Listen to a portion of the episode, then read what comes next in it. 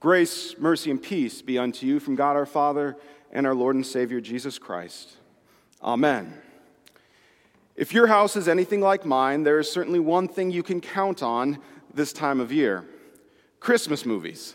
See, my wife loves Christmas movies. Good Christmas movies, cheesy Christmas movies, bad Christmas movies, and of course, the classic Christmas movies.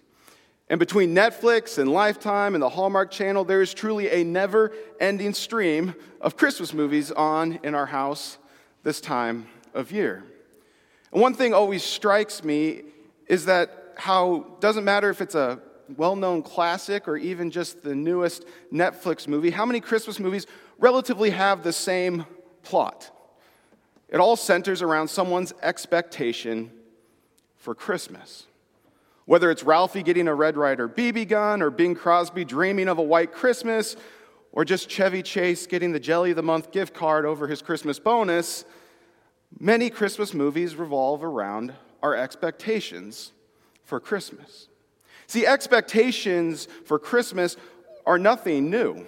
In fact, it has nothing to do with Hollywood or even consumerism or materialism or even capitalism.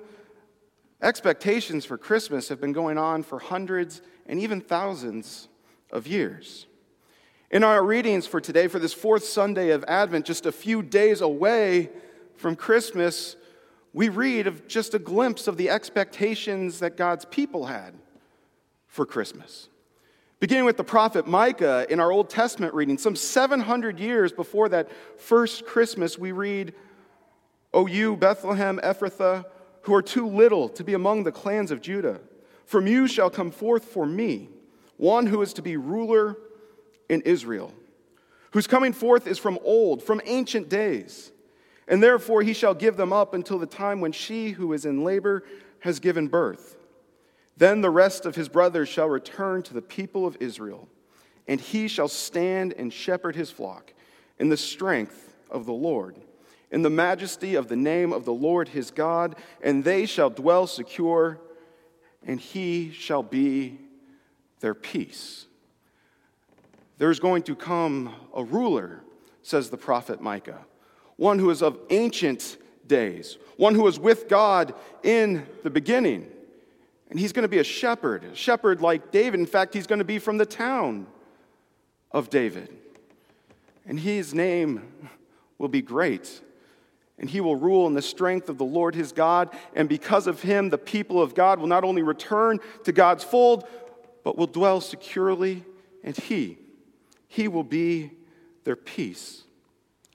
And then we fast forward some 700 years to our gospel reading, and we once again find great expectations for Christmas. Expectations in two women, relatives, who both miraculously find themselves pregnant. And Elizabeth says to Mary, Blessed are you among all women. Even the baby John the Baptist in Elizabeth's womb leaps for joy in expectation of what Mary's child would come to do. And in the Magnificat, her song that we read, we even get a glimpse of Mary's expectations for Christmas. We read that that through her child will be the helper, the one that has been promised to Israel since the days of Abraham. See, the scale and the scope of the expectations may be different, but there's great expectation in our readings for that first Christmas. The anticipation was truly spectacular. And so too it is for us. We all carry with us this day great expectations for what this week will entail, what those celebrations will look like in just a few days' time. And yet we are reminded it is not expectation, it is not anticipation that we celebrate, but rather realization. The actualization, the incarnation of God's promises fulfilled for us in Christ. Because as Mary would know firsthand, as Micah prophesied, the Savior would come. There would be a truly holy night where he would be born. And it may not have been that silent, but it was truly a holy night. That ruler that Micah foresaw, the one who would come to shepherd his people, he took on flesh. He came and dwelt among us. He came into this world that was full of expectations for him.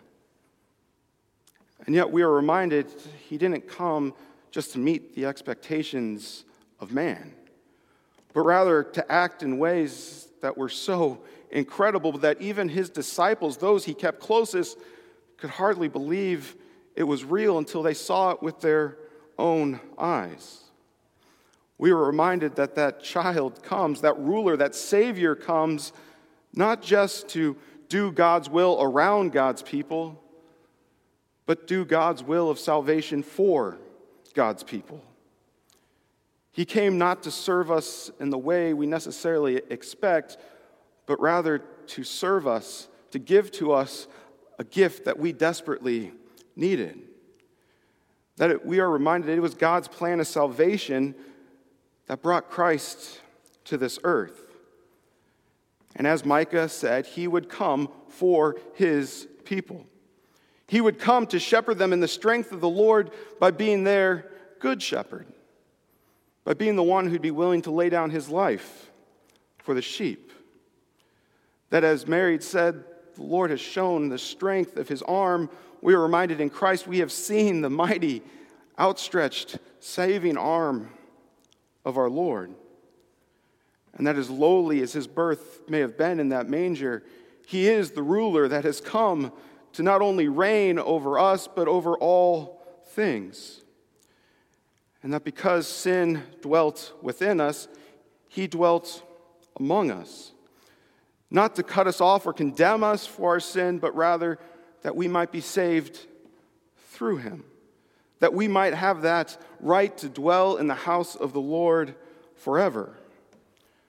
That he came and not only met the expectations that people had for him, but far exceeded them. He did come to bring peace, but not peace like the world gives us, not peace repelling foreign enemies or giving us financial stability, or even health and good cheer, but rather peace unlike the world gives. As the Gospel of John says, Jesus says to his disciples and to his people, Peace I leave with you, my peace I give to you. Not as the world gives, do I give it to you. So let not your hearts be troubled, neither let them be afraid. We are reminded that this Savior who came was truly great.